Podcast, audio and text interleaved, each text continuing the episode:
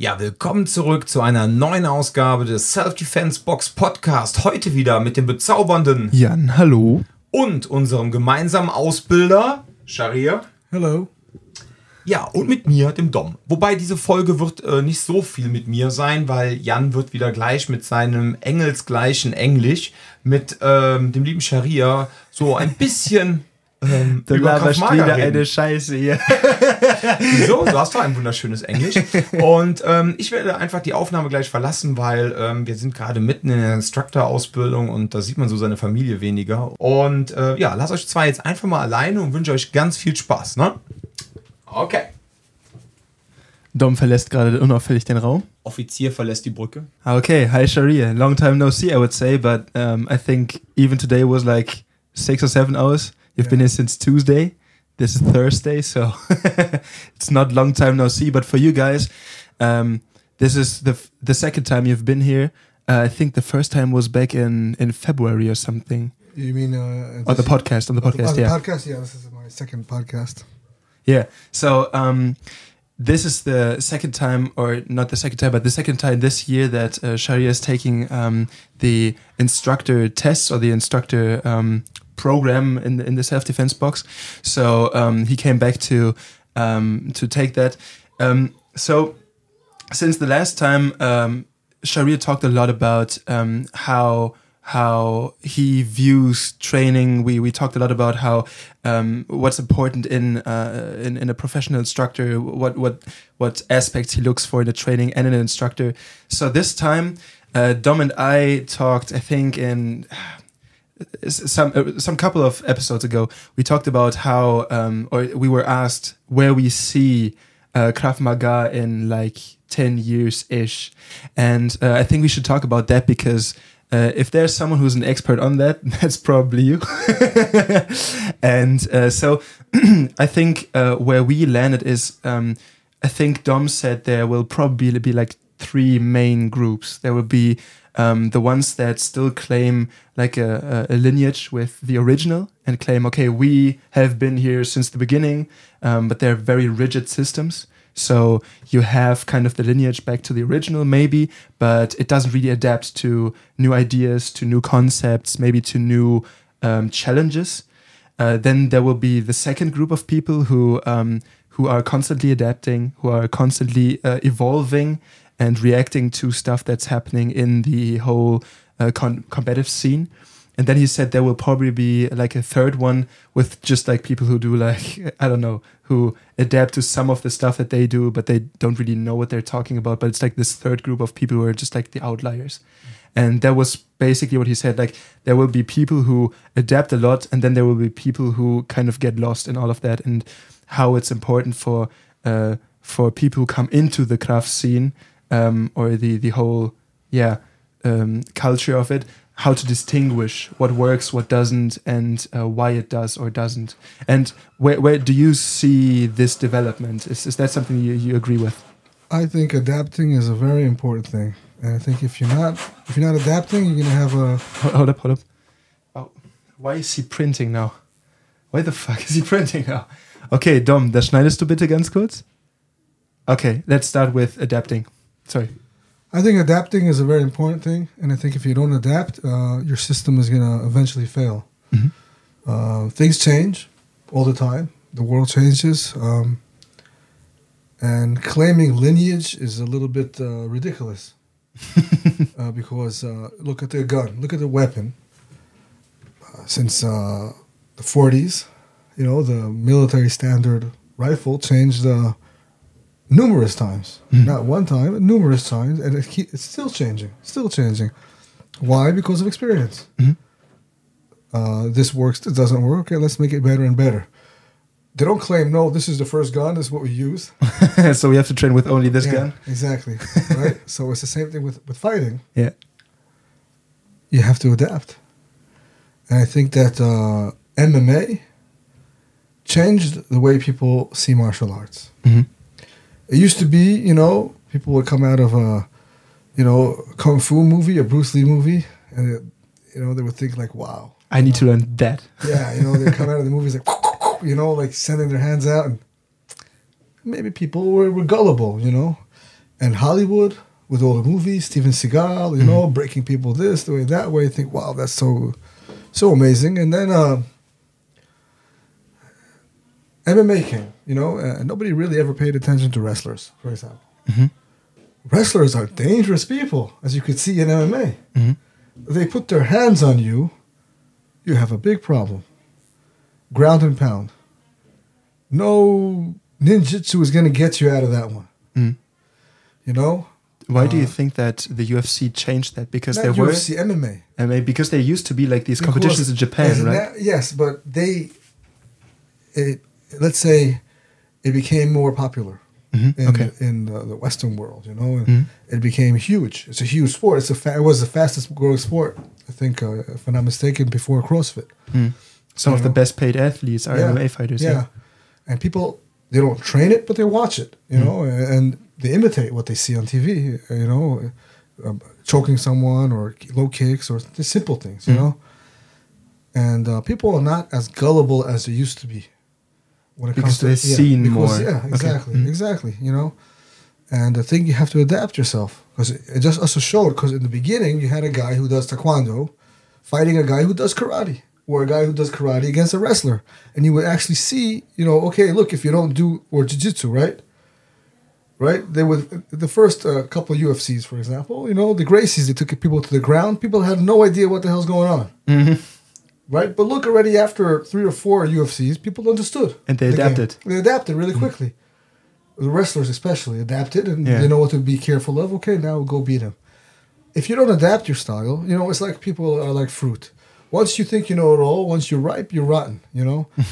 and claiming lineage, lineage, lineage is not going to get you anywhere. Yeah. Because you know what? Thinking about it as a regular guy, girl who wants to come and learn how to fight, what do I care who your sensei was? What do I care? I want to know how to fight. I don't care if your lineage is, uh, you know, you know, Bruce Lee. Doesn't matter. I want to fight. what do I care? You, it's that's your only claim to fame, so you have a problem. Yeah. I think, and I think yeah, where is it going in ten years?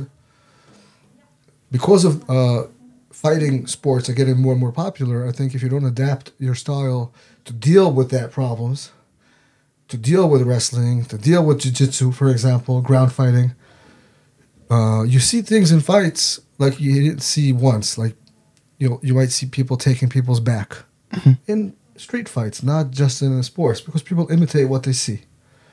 You see double leg takedowns. You know, if you don't learn to deal with that stuff, uh, your system is old fashioned. It's not relevant anymore. And by the way, that doesn't mean that attackers must have learned No. and No, they perfected just this. imitate. They just saw They just something, they go for it. Yeah. It's not so hard to choke someone from behind. You put two hooks in, in his legs with your legs, and you you put your Yeah. arm around his neck, and what? You're a then- it's not rocket science. Yeah. You know, it's not rocket science. Obviously, if you're fighting a professional MMA fighter, you're screwed anyway, probably, if he has your back. Mm-hmm. That's all he does. That's his life. That's his livelihood. He's a professional. But uh, people imitate. If you don't adapt to that stuff, what are you going to do? So, you're it- saying this it's is An, it's an ego thing. Oh, we're the best, we're the best, we're the best. Maybe you are, but adapt. yeah. Adapt. So the idea is to say that something in the landscape of the people who are fighting you is changing. So you have to adapt to the people uh, that are fighting you Of in the streets. I changed the ICCS curriculum, for example. Mm-hmm. Every two years or three years, I send a new curriculum, pretty, it's based on the same one, obviously, but little adaptations. Mm-hmm.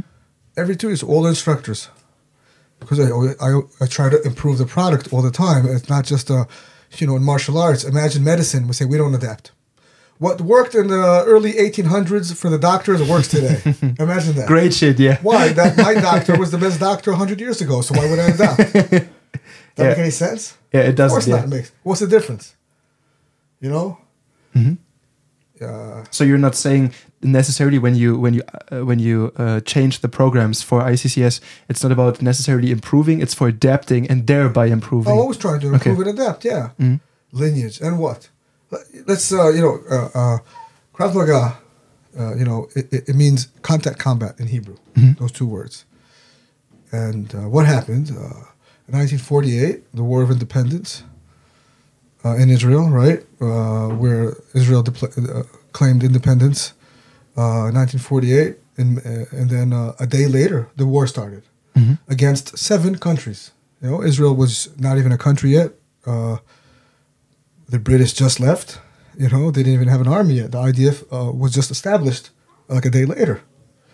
So when they did, they needed, uh, as part of the training, they needed Krav Maga, which in Hebrew means contact combat. They needed someone to instruct soldiers. How to fight, yeah. Yeah, it's normal. Every army does that.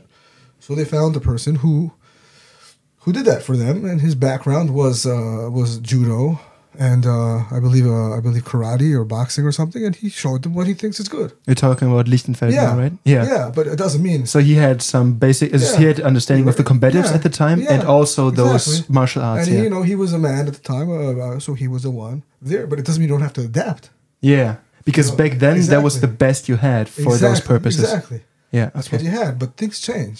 Mhm. You know, uh, uh, I've been to the same uh, war zone, for example, same area, three different occasions, uh, two years in between each time. It's not the same place Mm. because you adapt and your enemy adapts to what you did. Mhm. Try to get better, try to set better ambitions for you. Adapt, learn from your mistakes. Same thing in anything. So just like in medicine, you want to improve. And you don't want to you don't want to claim lineage. You know, oh that surgery was done like that hundred years ago, so let's do it again. no, you're getting better. Or cars, right? Now we have sedating uh, stuff. You don't have to cut arms off without sedation anymore. No, you can't. It's not. It's not your condition. You know. Of course, of course you could. So yeah, adapting is important, and if you don't, you have a problem. I think that's um, what, if, if you look at, at combatives, that's what people mean when they talk about dirty tricks. It's not dirty tricks, it's just strategy. So you have to adapt to certain things because that's the thing of, oh no, this is clean fighting. This is no cheating. This is no, when there's no rules invo- involved, you have to, you have to develop something that deals with those kind of kind of issues. And I remember today even, um, or I think it was yesterday, you showed us like little little tiny improvements in like how you move when boxing, and those change up the whole way of how you It changes the whole game. e- everything. It's just like little adaptations, but still, uh, maybe you haven't seen them anywhere. Maybe you didn't think it was it was necessary to go back to basics, but still, even there, that's but that's a big issue for a lot of people that were fighting for a long time or that have instructed for a long time to go back and deal with those basics because. No, I I'm I'm professional at this. I have done this for 15 years. I don't need to improve It doesn't anything. matter if you're a martial artist. You want to learn. Yeah, sure. It's uh, You should. You should at least. You should want to learn. I try to learn something new every single day. As far as martial, I try to improve myself as a martial artist, and uh, through that, uh, improve my students uh, around the world. You know, and uh, I'm not afraid to say, "Hey, you know, we were doing this. I think now it's better if we do that." Mhm. It's the same principles usually, anyway. But there's always something to learn. There's always something to learn. You always, you always. It's humbling, you know, to see how much you actually don't know. And how do you pur- pursue that? Do you watch stuff? Do you fight uh, and try to learn that way? Like, how do you try to improve your system? Uh, going back to the basics, going back to the to the blackboard, so to speak, or what did I do today? Uh, looking at the students, mostly. Uh, how do they understand it? How they do it? And I say, okay, that that could be better done this way. This could be better done that way. You know, going back to my uh, my wrestling a lot, Mhm. Um, trying to see how I could apply that more. Boxing, how I can apply that more. There's always something to learn, you know. Always something to learn and to improve. Uh, I think a day went by. If a day goes by that you don't learn anything new, you kind of wasted that day. So you try to teach your students. You see something that's going wrong, and you try to ask yourself, okay, how can I make this go away? Why has this student just been hit? How does how can I improve this little thing? People are gonna get hit all the time. It's part of the game, you know. That's fine, you know. It's fine to get hit, but uh, on a, on a you know bigger scales, you know, uh, as far as street boxing, try to improve, you know, bring more elements into it. Uh, uh, wrestling solutions, more elements into it. Uh, the knife, especially, you know, uh, the way I used to teach knife ten years ago, not the way I do it today. You know, it's the same principles. That doesn't change, but uh, the, my approach to it and uh, my approach that my students have to it, the drills I do, is getting better and better. Uh, that's mostly because of experience. You know, people get stabbed, and you learn from that. Uh, it should be like that in anything. I think the issue with those static systems is that um, agreeing with an issue that you find with your system and saying, okay, maybe this system or maybe this principle uh, that I see in another, um, for instance, Krav system, um, I can use and apply here.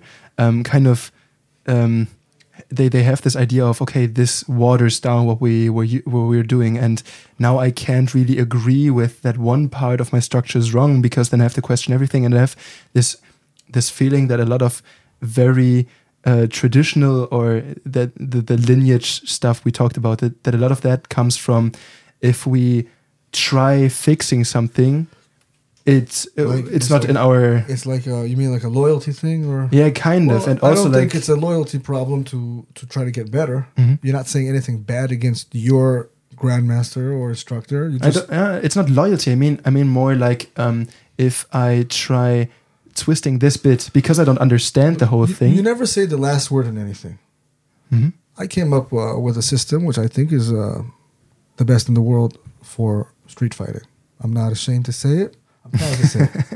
But I don't have the last word. Maybe uh, one day someone will come up with a better system. Maybe one of my students, I sure hope so, is going to be much better than me. Why not? Mhm. You know, what do I care if I'm passing by? I'm everyone's just passing by. You know, we try to do the best you can. You know, and to claim, uh, you know, this is it. This is how it's supposed to be done, and it's over. this is the final say. no, it's, it's never the final say in anything. You know, Yeah. So the idea is to claim the best you can do right now, exactly. but never to say nothing can be adapted. The point where you say that it turns into dogma and then it's shit. always try to improve your product. Always. Mhm.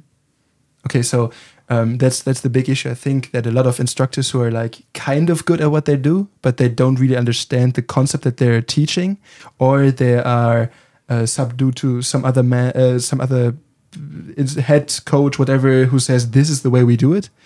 I think there's the issue when when you don't understand what you're teaching, or you're just dogmatically following like a, a scripture of this is how we teach stuff. Um, I think then it comes to that point where you're like, okay, I don't understand what I'm teaching, so I can't really fix anything because there might be like a a, a higher concept that I'm not not seeing, and so I, I shouldn't, I mustn't improve this because I don't get what maybe at some point it will it will, it will make sense to me. It's like I told you guys. Uh, we're here already for two days. We're doing about seven hours a day, and I keep telling you, ask me why, ask me why, ask me why. Don't just take it because I say. If it doesn't make sense, you ask. Yeah. The thinker, the first, no, the most popular question a, a person who thinks should ask is why. Mhm. You know, don't just do it uh, blindly. Maybe, you know, I tell you, there's a reason behind everything. You know, so for sure. But that's something I enjoy very much with you and ICCS and the way you teach is everything is not you're not saying okay this is the limit that we're teaching you up to because everything else is like you have to pay double for that. Like there's there's this price wall and this paywall you can't see the, the the other stuff. It's like this is in the realm of your capabilities right now. Everything else will build up on those concepts that we teach right now. Yeah, so it's not like like a puzzle, yeah yeah. And you like a- build up. It's like a like, like a, a house, of, house cards like a layers on sandwich. We're talking. Okay, I have to explain this. I was making fun of. Um, so Sharir is from Brooklyn originally, and um, I've noticed with Americans when you speak about things, a lot of the metaphors they use are kind of rooted in food for some reason. We like to eat. yeah, if it's explaining something like a concept or like um, talking about colors or so, everything is related to food. That's something that I noticed, and now it's like a running gag. so um, I think it's important to to find a space where you can say, okay, these are the principles. We will build up on those, but it's not about okay. Now we can teach you this, and You have to be true to the fundamentals, yeah, to the basic principles of fighting, because they will never change. But after that, things change all the time. You have to be a genius in the principles. You know, on the basic stuff. Be a genius in that. If you are that, then you'll be a good fighter, good instructor, maybe good at other stuff, other other topics as well. Not just martial arts, but, but you have to be a genius in that. Mhm. And people always try some, you know, do cool stuff, do whatever, something that looks good. something that looks good. Yeah. Because uh, they saw it on a movie or they saw it on YouTube. you know, but don't forget that uh, everything on YouTube is choreographed. Mhm. If I would, It make- has to be to has work, yeah. If I would make a video on, uh, on YouTube, I would choreograph it as well, so it looks nice for the eye because you want to sell something. You know, so of course it works if it's choreographed. That's the whole idea. Yeah. It's like a dance. But uh, you know, to an to an untrained eye, it may look like it works, but to a trained eye, it mostly looks like a joke. That's a big issue that I had when uh, watching the, or not an issue, but I, I hear a lot of people, even in the professional realm, really enjoy the John Wick movies, for instance. He was trained by the Gracies, I think, and that the big issue that I had with that is um, it looks really clean, and for someone who does martial arts, let's say BJJ or something, that makes a lot of sense because they've seen those movements, they've seen how those things can kind of work in a competition. But the big issue is all of those have to work perfectly to fit together. So Keanu Reeves is jumping and doing a flying armbar and stuff, and it, it's kind of like those are real techniques, but you could never use them this way because it's like It's a he movie. gets he gets the perfect It's entry. movie. Jiu-jitsu is a great art. It has its limits, though. Mhm. And uh, doing only jiu-jitsu is not going to get you very far in a street fight. Mhm. You know, I've been grappling all my life. I teach MMA. I teach wrestling. Um, I think I'm a pretty decent ground fighter. Um, it's not going to get you very far. It's very good as a tool. One of the tools you must have is grappling.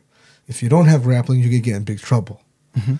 But claiming that's it, that's all you need to know, you're going to get yourself in a big, big surprise at a street fight. It's dangerous to Well, claim. one of the most common things in the street is multiple opponents.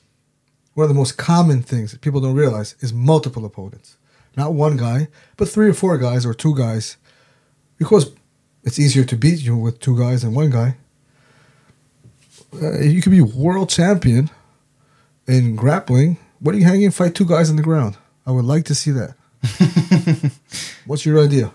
It will look pretty funny, yeah. if you don't have striking, if you don't have fast footwork to move to pivot, how what what you gonna do?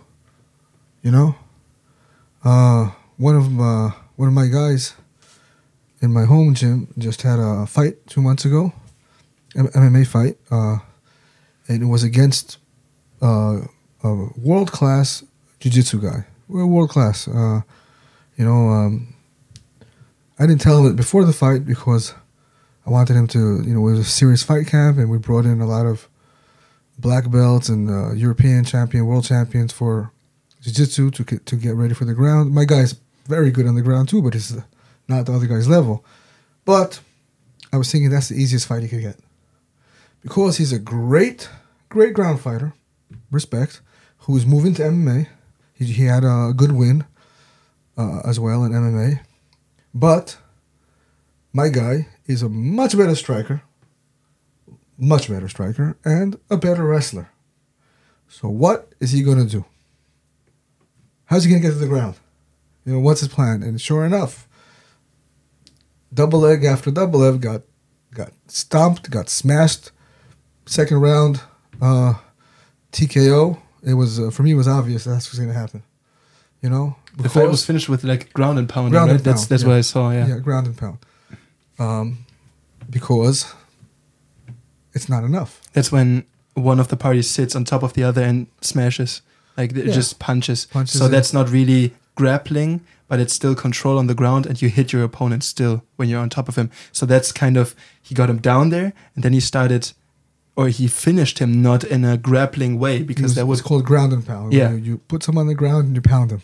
yeah, that's Yeah. kind of self-explanatory. Yeah. It's just it's not in his domain of grappling. Then Exactly. That's what I to it's, get. It's uh, more in the domain of wrestling, of control. But um, it's just a, an example that it's not enough. Mhm. You have to be well rounded, right? You have to be in MMA. You have to be well rounded, and in the street, you have to be well, well, well rounded. You have to have good striking, good clinch work, good wrestling, good grappling. Now maybe you could survive. But to saying just grappling and I'm good enough because you saw a John Wick movie, well, I got news for you. It's not. yeah, You know, uh, I never watched the movies, by the way. John, I, I they're enjoyable, but they have this issue. Even though they're great movies, but Yeah, I'm sure they Uh, are. compared to other action movies because they put a lot of thought into that but still it has this issue like every movie has to there's no real way around it probably yeah, but um, when you talk about um, grappling and like good ground control i think that if especially in germany there's this big issue with with people claiming, okay, we train the police force, we train this and that. Um, and then they're like, so we can train civilians as well. So um, when you're talking about uh, ground fighting, grappling, control, um, I think there's this big, big misunderstanding that um, the way that, let's say, um, some unit that is, um, let's say, a police unit has to approach a potential threat is the same that a civilian has to approach his potential or her potential threat. And I think that's the big issue. If it's about survival, if it's about, okay, 1v1 or 1v3, whatever in the street, it's not the same as, okay, we're a police task, like a force, and we have to secure someone. And especially when we're talking about, about, um, about grappling, about control, um, that makes a lot of sense in the like law enforcement sphere. But um, for, let's say, making someone relatively at ease in self defense situations. I think that striking and wrestling are, let's say, at least more important to not even get into that situation. Some things are the same. Um, for example, knife defense. Knife defense is the same everywhere. Because if a guy has a knife, he's trying to kill you. He doesn't try to kill you differently if you're a cop, a military guy, or a civilian. He tries to stab you, mm-hmm. same way. Uh, but there's some topics that are specifically for law enforcement. For example, control and restraint. You know, it's a it's a big topic, and it's not just a technical topic. There's a lot you have to know about de-escalation mm-hmm. and about awareness and about teamwork, which civilians don't have. Also, when to when attach to, and, to attack, yeah. and the law, where to put your knee, where to put your hand. It could you could you catch his, his throat? Can't you catch his throat? You know, could you put the knee on the back of his head? Every country has different laws. It's a whole other ballpark, you know. It has um, that's one point. Also, if you say, okay, I teach uh, law enforcement, so I can teach civilians. If someone tells me he teaches law enforcement, personally, it's not that impressive to me. A, I teach law enforcement too, and B, sadly, the truth is with law enforcement that the level is not that high. And most law enforcement around the world, actually, the level is very low of training. The level of training is horrible. That means that a civilian who takes it seriously and comes three, four times a week to a class has a higher level than an average police officer. I'm not talking about, you know, the special forces that are one out of a hundred. I'm talking about an average cop he is not trained at all. He is not trained. And if he is, he was just in the academy and then he has to do a refreshment trainings, but he never does it because he's too busy.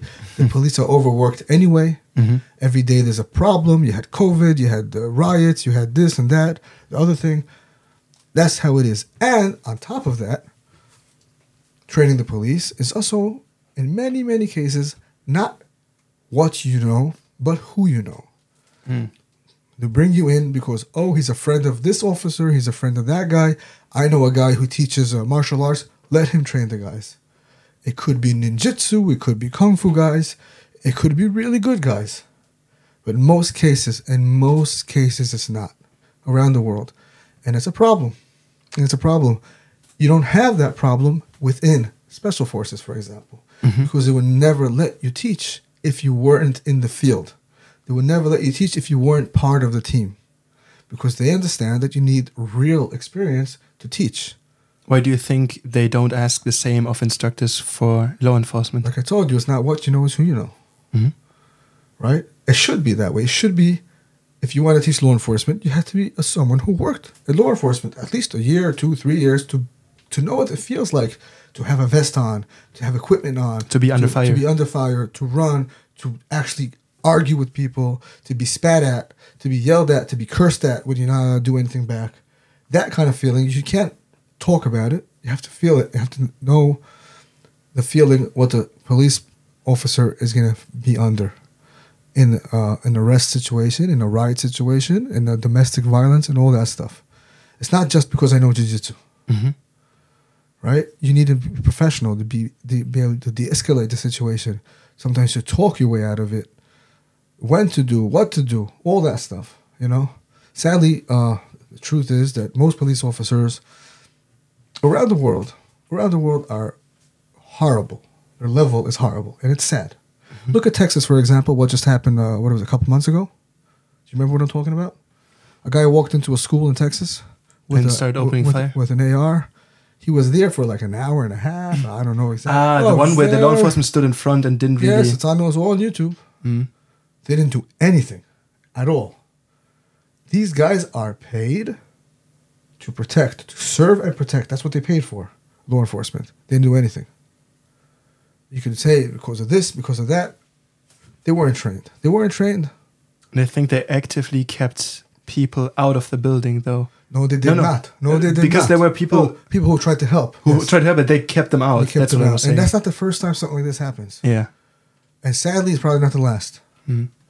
So, uh, that that's about uh, law enforcement training. It's a whole other topic, though. So if you approach your, there's this whole aspect of ICCS, the ICCS Pro branch. yeah. And um, I'm not really familiar with the Pro branch. Is that a program where, is it mainly focused on law enforcement or on military training? It's focused on um, what we call professional training. So, yeah, uh, law enforcement, private security, uh, uh, shooting uh, courses, uh, VIP protection courses, control and restrain courses, um, stuff like that. You know that uh, professional people need to know. Some civilians uh, go through. You know they like to go through these courses as well, which is okay, but uh, it's, it's, it's made for professionals. You know, we do we do we also do uh, in the programs. There's also uh, a course called uh, a personal protection course, which is is targeted for civilians, uh, people who like travel a lot or they're alone a lot and they you know go around the world and they need to know um, how to protect themselves. But uh, personal protection course is not just about how to throw a jab, cross hook, but it's about uh, knowing how to talk to people. Uh, situational awareness, uh, identifying suspicious body language, identifying suspicious behavior, uh, goes into details. Uh, you know who to talk to, who to do, a lot, a lot of stuff like that. Yeah, especially people who travel to you know kind of countries who are not that safe. So we do that as well. That's a course that civilians uh, take as well.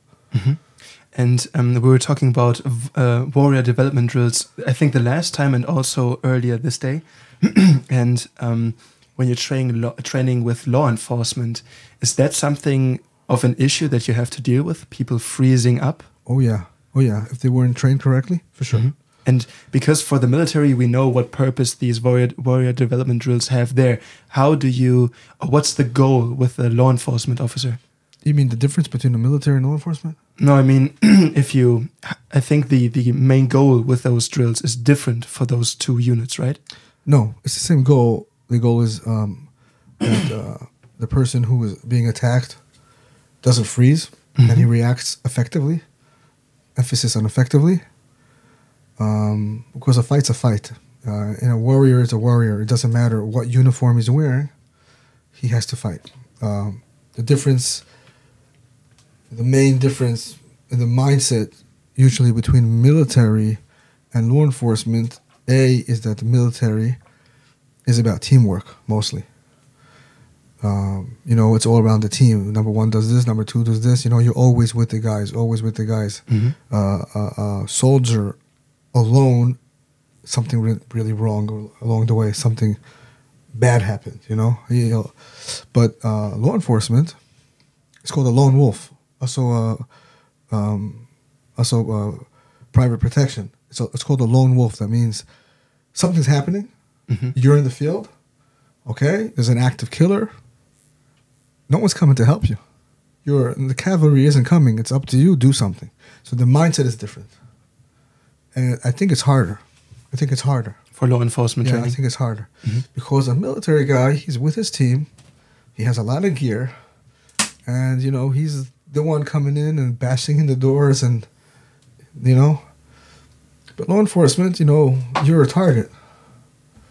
You know, you're you're you're you're you're a sitting duck in many cases, mm-hmm.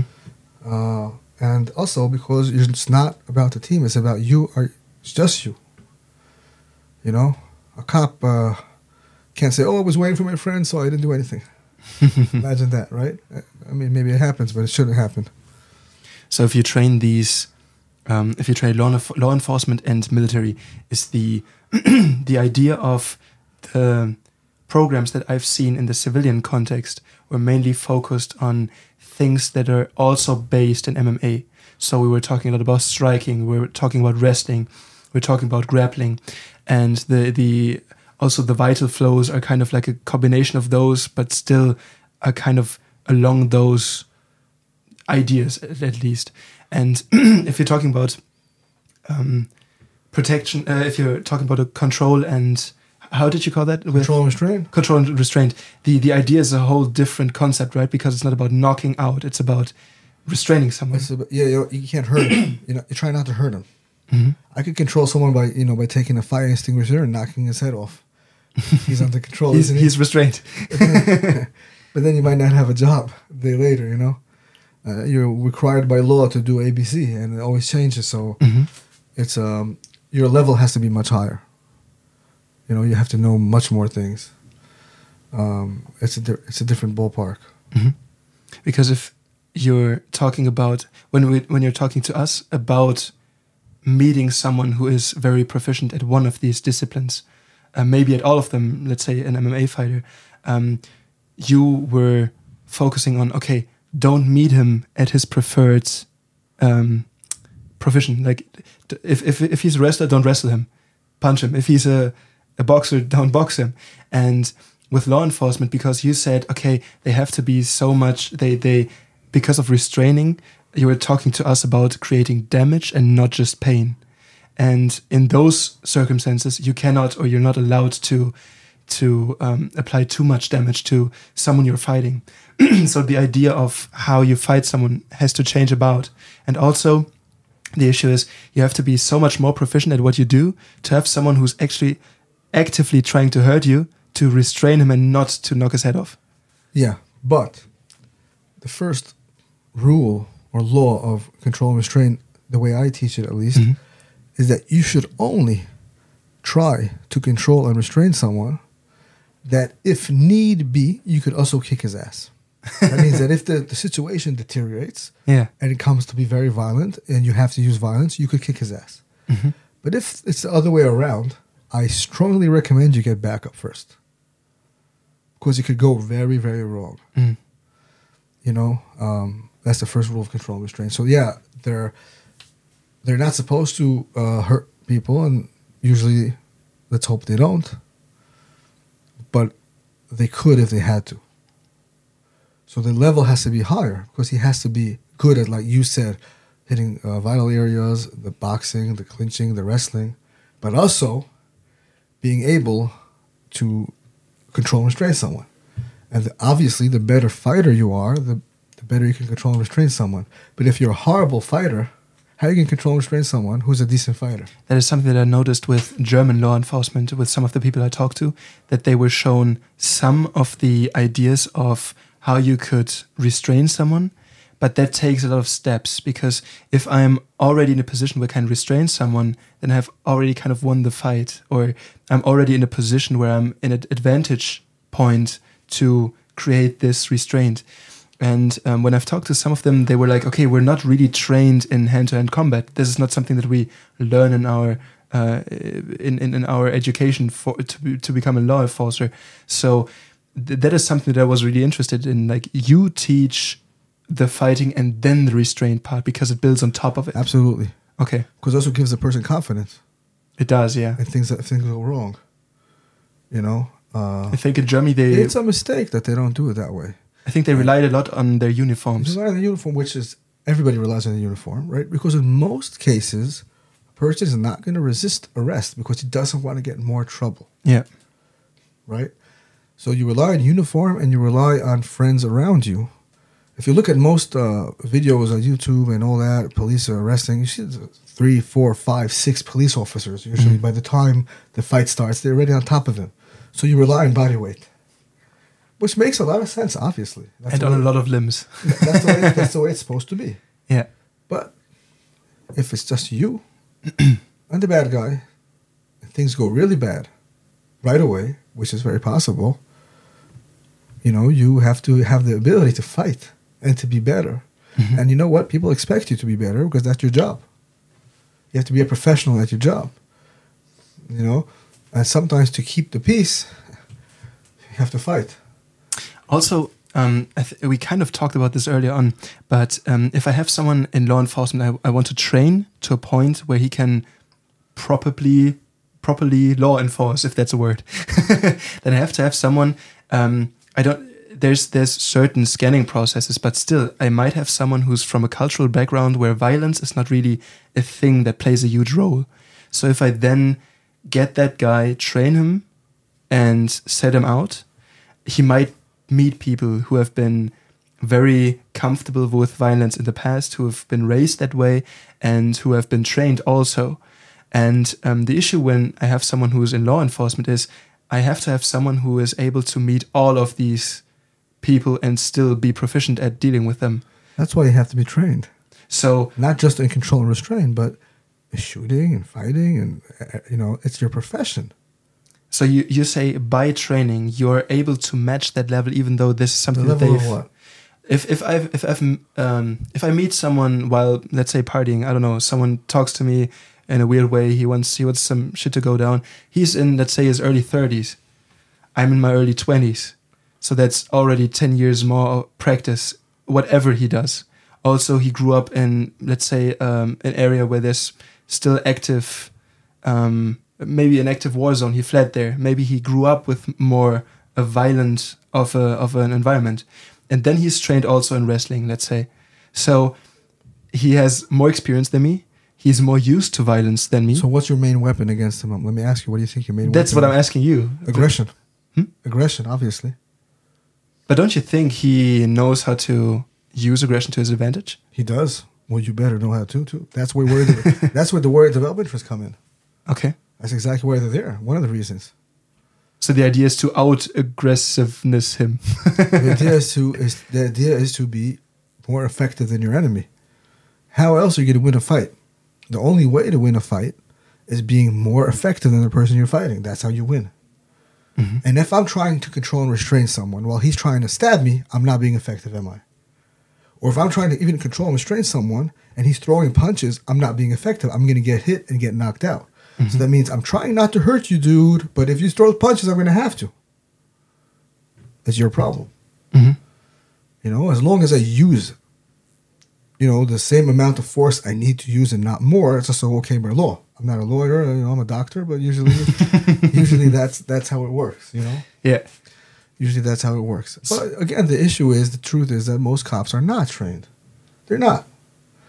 Budget reasons, laziness. uh, From here to to Texas, there's there's a lot of uh, reasons why, but it's like that. It's like that, and like you said, they rely on the uniform. They rely on the fact that you know nothing could go, you know, nothing goes wrong. Well, you have a 30 year career. Hopefully, nothing ever goes wrong. But that 10 seconds that something did, it's a problem. Mhm.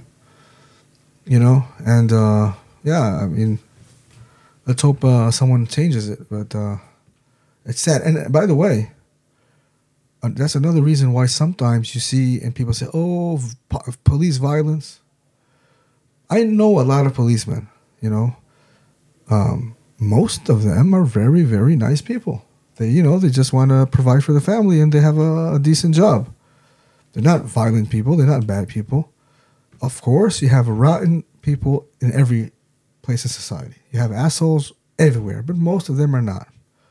But what happens is, in many cases, they're just not trained enough, because in the academy, like I went and said the first uh, a couple minutes ago, it's not what you know, it's who you know. So the instructor who has no idea of street stuff, he's never been in the street, he never left his academy, He's showing them how to wrist lock someone to take him down.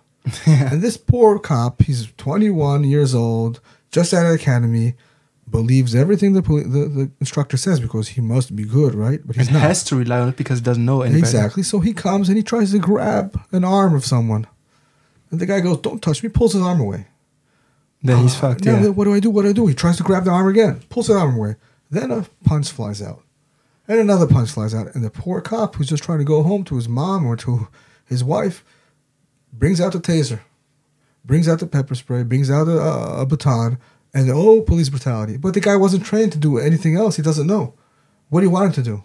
The one step fucked up, so he has exactly. to. Exactly, but if the cops are trained the way it's supposed to be trained, it's going to prevent violence, not add violence, prevent violence, because they're mm-hmm. professionals. Mm-hmm. You know, so they have a, a system of going, okay, that didn't work, next. You know, but Like a game plan. even the idea of grabbing someone's wrist to control him is so stupid. it's just pure stupid and and and, and uh, lack of experience. Yet most academies around the world teach it. Like I said, it's not what you know; it's who you know, and like you said in the first lineage. Well, that's how we did it for fifty years. Well, We've always how done much like success that. did you have in fifty years? I want to know. Zero, right? Usually, what happens is six or seven cops jumped on you. That's why they had success, not because you did a wrist lock. Let's face Yeah, it. but also like in in uh, most of the combative scene, there's no way to.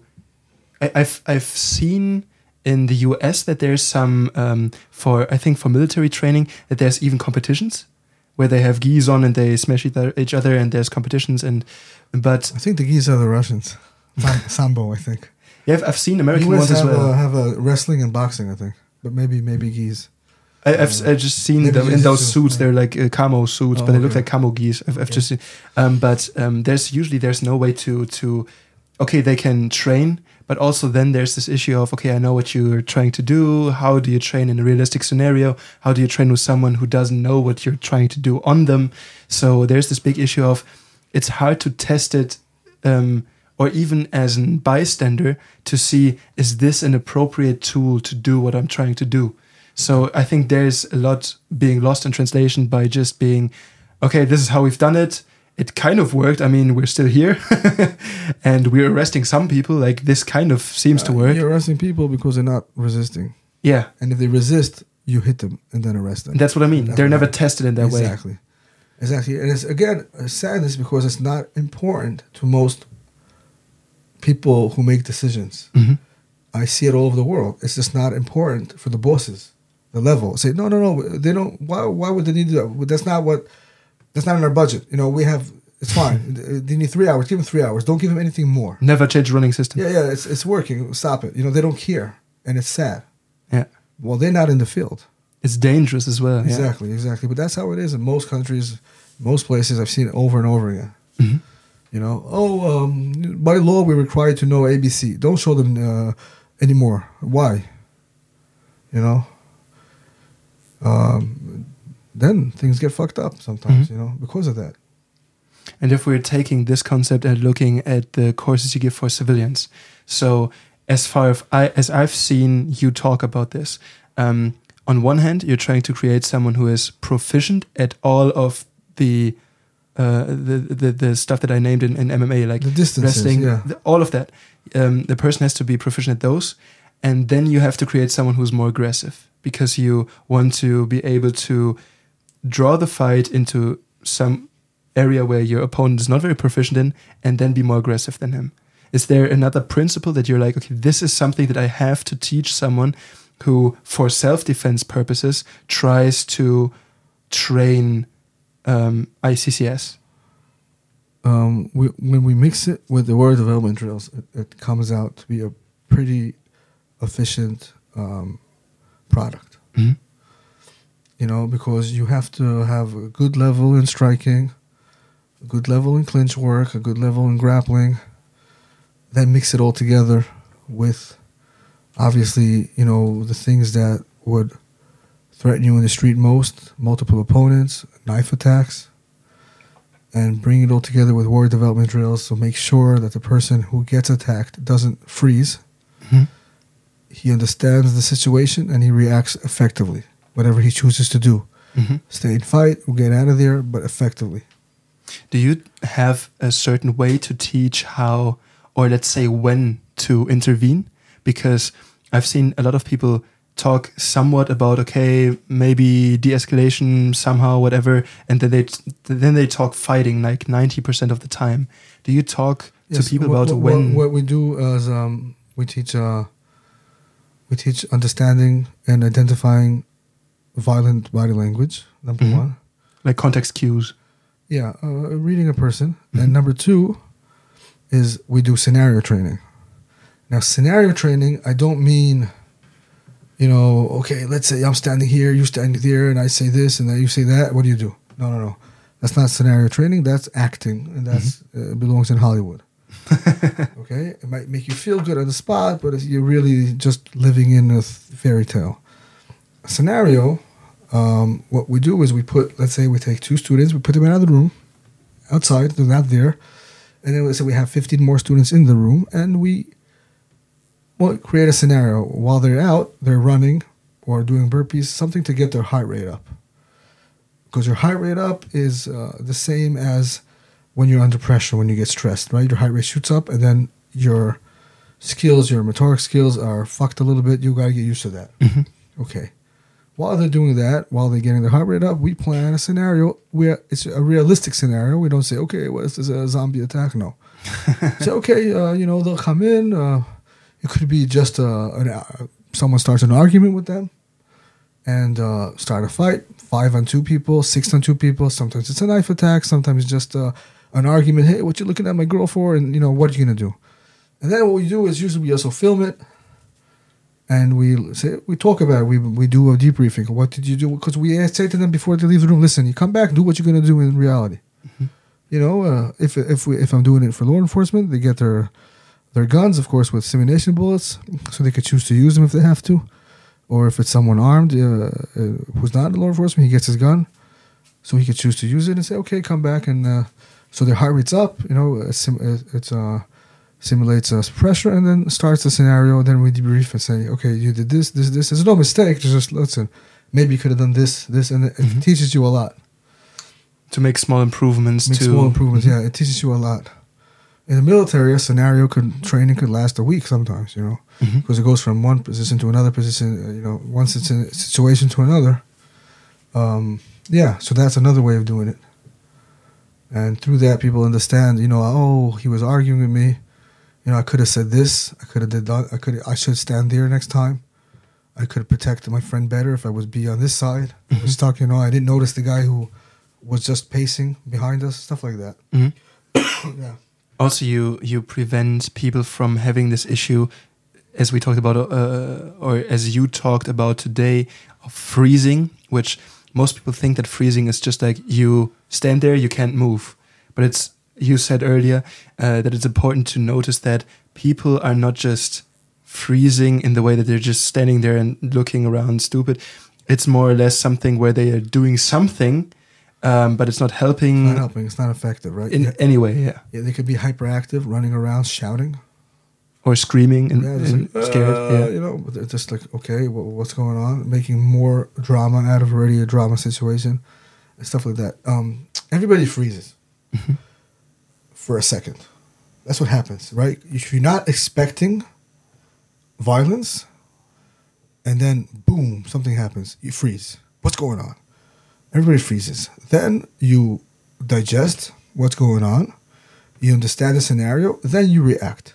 Mhm. Hopefully, you react the way you trained. Okay, you choose what to do.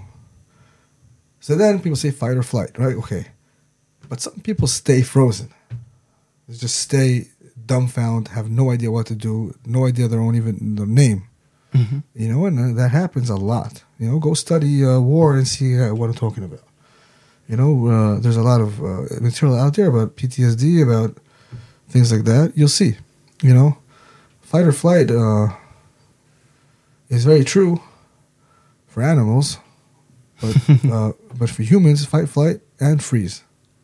You know, and warrior development drills are, are warrior development drills are for that to make sure that after the initial first freeze, the initial first what the fuck's happening, react effectively. Mhm. You know, yeah. And so the idea is because I've seen that a lot in, let's say, ground fighting, for instance, when you have two people, they just roll, um, and one person is more advanced, and the other one is kind of just like starting out, has seen some stuff, has practiced some stuff, but then they know the perfect escape for a rear naked choke or something. They know the perfect uh, how to pull someone into um, a certain choke. Uh, I don't know. Um, but then they sit in front of each other and they're like, okay, this is now a fight, but we don't know how to start it. Because they're sitting there and they're like, I don't know how to engage. And I've seen that with people in scenario work where they're like, yeah, I know you're screaming at me. I'm not really sure if you're going to hurt me, but I don't know when there's a good point to interact. And then they do stupid shit. Then they do stuff like, they push the other person, but like lightheartedly, and it's like they put their hands on the other person without, or they talk in a way that makes the situation worse. That's they why say scenario stuff. training is so important. Yeah, because you'll see okay uh, this you know i might know how to throw punches but uh and not when. and not when and not, and not uh, if you know so that's why you debrief the person Mhm. and uh if a person failed the scenario it would be very smart to make him run it again Mhm. for his confidence um it's important Do you have people who come to you to train, um, but they're like, okay, I want to have like simple, dirty tricks, but I don't really want to hurt the person, but I really want to get, I want to feel safe, but there's no way. it's not a restaurant with a menu that you could choose buddy That's a wanna- great way to put it. you want to learn how to fight or not? I want to do this and I want to do that. Well, you know, what, what kind of fantasy are you living in? Mhm. You know, you go to a doctor uh, when you need a, a surgery and you need to listen. I need surgery on my knee, but I want I want you to cut this way and not that way, and then do this and then do that. They should have respect for you as a, as an instructor. Who I need you to teach me what I'll tell you what you need. I'll tell you what you need. You don't know what you need. Mm-hmm. I'm here to tell you. I'm here to tell you what you need. This mm-hmm. is your diagnosis. Now I'm here to fix it. Mhm. You know, this is your diagnosis right now. You know, you're a little bit of a pussy, whatever. But uh, you know what I mean? Mhm. It doesn't. Um, this is your You're not used to this Exactly. kind of confrontation. exactly. Yeah. I don't want to hurt people. I don't want to hurt people either. That's that's important. But but the stronger you are, the stronger physically you are, and the stronger mentally you are, and the more trained you are, the less people you'll have to hurt. that's also something that I it's I think it's hard to explain to someone who's never done it, and especially when someone asks me what I do for work or do for a living, it's it's like they don't really get sometimes why I do it, and it's like, oh, is it like kids playing with toy guns or something? And you're like, no, this is not something where you're like obsessed with violence or something where like I need to have that in my life or I I'm searching for it or I'm looking for it, but it's like to have this in your back pocket. It's kind of like it it enables you in more ways. Actually, it prevents violence. It prevents violence. A person who's trained projects to the outside world, projects to the people around him a certain vibe, a certain confidence vibe, Mm-hmm. like a certain "don't fuck with me" vibe. it doesn't have to say anything. You know what I mean? Yeah. An attack is never random. It's never random, and a person always chooses his prey hmm according to what a bad guy would choose a, his, his, his victim, according to who he thinks is an easy target. Mhm. He doesn't say, okay, that's a mountain of a man. Let me see my luck on him. one Maybe I'll start- survive. Yeah, exactly. no one starts a fight thinking they're going to lose. Yeah. The more you train, the more confidence you have, automatically, the less of an easy target you are. Mhm. So maybe you won't even know. Maybe a guy was looking at you uh, weirdly. Oh, uh, I know that girl or boy that they don't look like someone I should mess with. Maybe They it's just a gut feeling. Yeah. just move. This just move on. You know, that's another reason why training is so important. Mhm.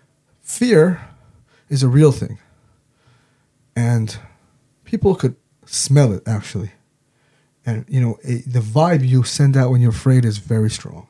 I think a good case study of that is people are afraid of dogs and they come in and the dog is really confused by the signals that are sent. Like, okay, you're very loud, you're very dominant, but you don't act like it. I'm confused. And then they become not dangerous, but they become nervous and it's like an issue. So I think that's a good case study for violent. Violence is black and white. Let me explain to you what I mean. There's two people. There's two kinds of people in the world: Mhm. warriors and victims. There isn't anything in the middle.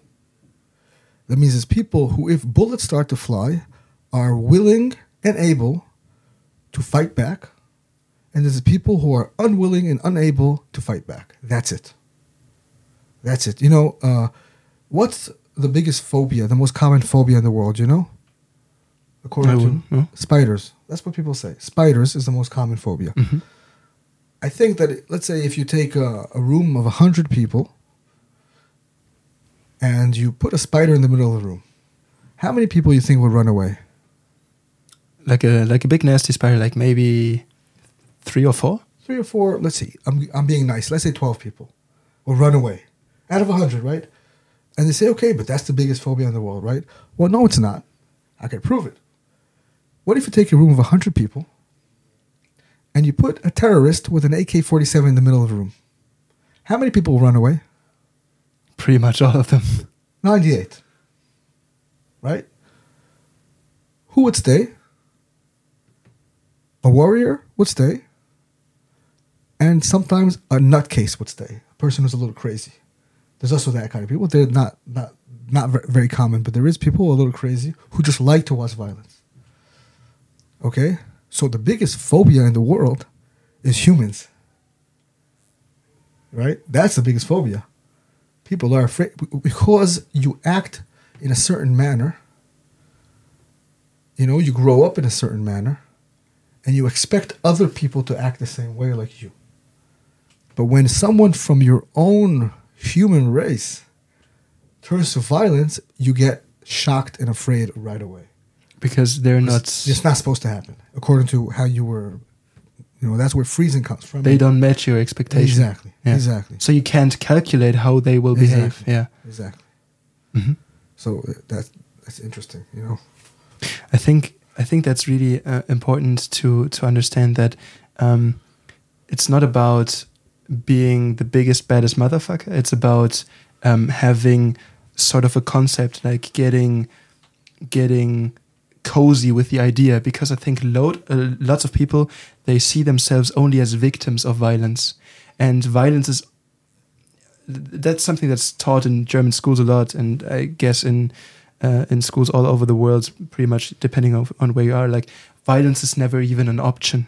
I think that's a weird mantra because violence is something. Violence is a big option. Violence is Turn on the news. a that, and uh, secondly, if you're matched by someone who sees it as an option and you never learned how to consider it as an option, you're outgunned instantly. Right, going instantly, yeah. And if violence isn't an option, how come every law enforcement in the world carries pistols? That's a big part of it, yeah. Yeah. And also, I think that getting the idea across that coming here, learning about these concepts, um, the the main idea is not to say. Um, um, I think that lots of people who are first introduced to the concept of fighting, of self defense, they look at violence and they, they think, okay, that's bad. I don't want to do that, but also I want to be safe. So there's this conflict of, inter- uh, of interest. And learning, okay, um, having that potential of being violent if needed um, is something that makes you more able to, yeah, just a more capable person in general. And that gives I you think something. I think good men and women. There's nothing better. Oh, nothing. Pizza's good too, but uh, there's. A, it's a very good thing when good men and women are experts in violence. because then they Because know they how keep the rest of the world safe. That's why. That's why. Because there's a lot of bad people who are experts in violence too. You know, just open up the news. So you think Right. there's a disbalance and I don't know if there's there's a disbalance or something, but that that's the way it is. You know, Mhm. that's the way it is. And yeah, we live in a pretty violent world. Some Mm-hmm. That's- years are better than others. and I think that's what most people lie to themselves about. Yeah, like the- the, the world is not violent in my surroundings, that's why I don't have to learn that. And that's the Well, issue with it. Reality changes in a 2nd Mhm. I mean, you think you know you're not, you know, maybe you're not in a violent uh, area. It's good. It's great because violence could be a very bad thing. But then, you know, you're minding your own business. You're going through life. You know, you walk out of the supermarket or you walk out of a movies with your girlfriend, and all of a sudden you look the wrong way at someone who you never saw before, and he's just pissed off at the world, and he's like, "What the fuck are you looking at?" And he has three friends with him, and he corners you, and you can't reach your car. You're with a, uh, someone you're supposed to be able to protect. What you gonna do? Hug him? what you gonna do? You know. And if you think that's not a realistic scenario, then you have a problem. You're living in a, in a fairy tale because that could happen. Hmm. You know that can happen. I think it's every person's obligation and God-given right to learn how to defend himself and his loved ones. Also, in those situations, you can't really rely on. I think most people in Germany rely on the state to take care of that. Well, like, okay. There's there's police. I'm How not gonna- long? How long is it going to take Yeah. the police to come? Yeah, How long? By the time you hit the button, maybe like seven or twelve minutes. seven, eight, 12 minutes. Sometimes you know. How long does it take me to take a hammer and crush your scolded? Not seven to twelve minutes. Right? an average fight is three to 12 seconds. Mhm. That's an average street fight. Last longer than that, it's not a fight. It's one sided. Basically, one person kicking the other person's It's a head. beating. It's a beating. Mhm. Okay, so uh, sadly, if you're a civilian, you're, you're a lone wolf. No Mm. one's coming to help you. Mhm. Nobody's coming, at least not right away. And by the way, uh, look at uh, U- U.S. is a good example. Texas, like we talked about before, where the cops were there for an hour and a half. What happened? They didn't do anything. Mhm. You know, Columbine, if you remember the case. Columbine Columbine. back, but yeah. Yeah, it's a very sad case. Horrible. Cops were outside the whole time. The whole time. Nothing.